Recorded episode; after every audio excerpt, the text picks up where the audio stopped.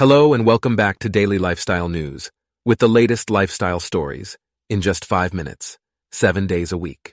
Here are the top lifestyle stories for Monday, July 10th, 2023.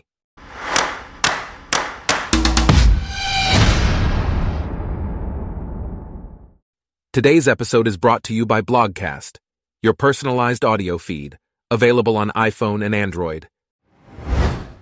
Brazilian leaders have praised the significant decrease in the rate of deforestation in the Amazon, which coincides with the new administration of leftist President Luiz Inácio Lula da Silva. Environmental Minister Marina Silva attributed this decline to an increase in inspections and embargoes.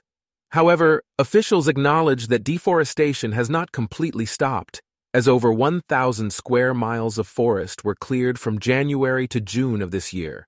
They also warned that the upcoming dry season may lead to destructive wildfires that could further endanger the rainforest. In other news, experts believe that climate change and other factors are contributing to the rise in kidney stone cases among young children and teenagers, especially during the summer. The number of annual cases has increased by 16% from 1997 to 2012, with the greatest increase seen in 15 to 19 year olds. Doctors speculate that climate change, a diet consisting of ultra processed foods and increased antibiotic use among children, are causing dehydration, which in turn leads to kidney stones. Hospitals across the country have opened stone clinics to cope with the surge in cases. Meanwhile, UFC President Dana White has given his endorsement to the film Sound of Freedom, which is based on the true story of Tim Ballard, the founder of Operation Underground Railroad, an organization dedicated to rescuing trafficked children. White has encouraged his followers to watch the movie, and has even offered free tickets to his employees. Starring Jim Caviezel as Ballard, the film has received mixed reviews, with some outlets criticizing it as QAnon adjacent. In a separate story, former President Donald Trump was spotted attending a UFC fight alongside notable political allies and celebrities, including actors Mel Gibson and Mark Wahlberg. Trump was also seen with Nevada GOP chair Michael McDonald, a close political ally. This is not the first time Trump has attended a UFC event as he previously attended one in 2019 while he was still president. Next, a small museum in California has successfully saved a renowned pony ranch from being sold.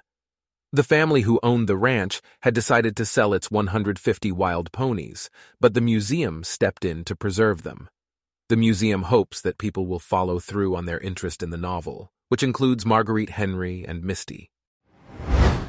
In another inspiring story, Hanif Muela, a 17-year-old who has survived sickle cell disease, is now aspiring to become a doctor at Harvard University. After undergoing an experimental stem cell transplant, Hanif is determined to pursue a career in medicine. His treatment involved a familial haploidentical stem cell transplant from his mother, as his siblings were not a match. The therapy is currently in the second phase of a clinical trial. Tragically, Jeffrey Carlson, known for his portrayal of the transgender character Zoe in All My Children, has passed away at the age of 48. Carlson appeared in 59 episodes of the soap opera and had also performed on Broadway. The Shakespeare Theater Company in Washington, D.C. paid tribute to Carlson's memorable performances. Meanwhile, Chef Richard Blais has shared a grill seasoning recipe used at his Florida restaurants. This recipe is part of Blais's celebration of the summer grilling season and the opening of his new restaurant.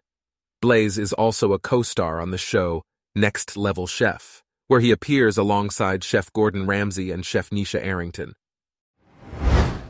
On a lighter note, Rita Wilson celebrated her husband Tom Hanks' 67th birthday with a heartfelt tribute on Instagram.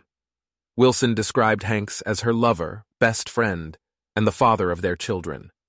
Hanks is known for finding the most joy when surrounded by his family and friends, and he has even created his own coffee brand to support veterans. Lastly, the Brooklyn Botanic Garden is hosting a series of outdoor jazz concerts in parks and gardens throughout the city. The first performance featured violinist Daisy Castro and her band playing pieces by Django Reinhardt. The Garden has partnered with local organizations to provide a different jazz event every Thursday in July. Admission to the Garden is required for the shows. Attendees have described the event as uniquely peaceful compared to other outdoor activities. Our top lifestyle stories for today are brought to you by Blogcast, your personalized audio feed. Download the free Blogcast app on your iPhone or Android today. If you enjoyed this, please consider listening to our other podcasts Daily Business News, Daily Tech News, Daily Science News, and Daily World News. Thanks for listening. Blogcast.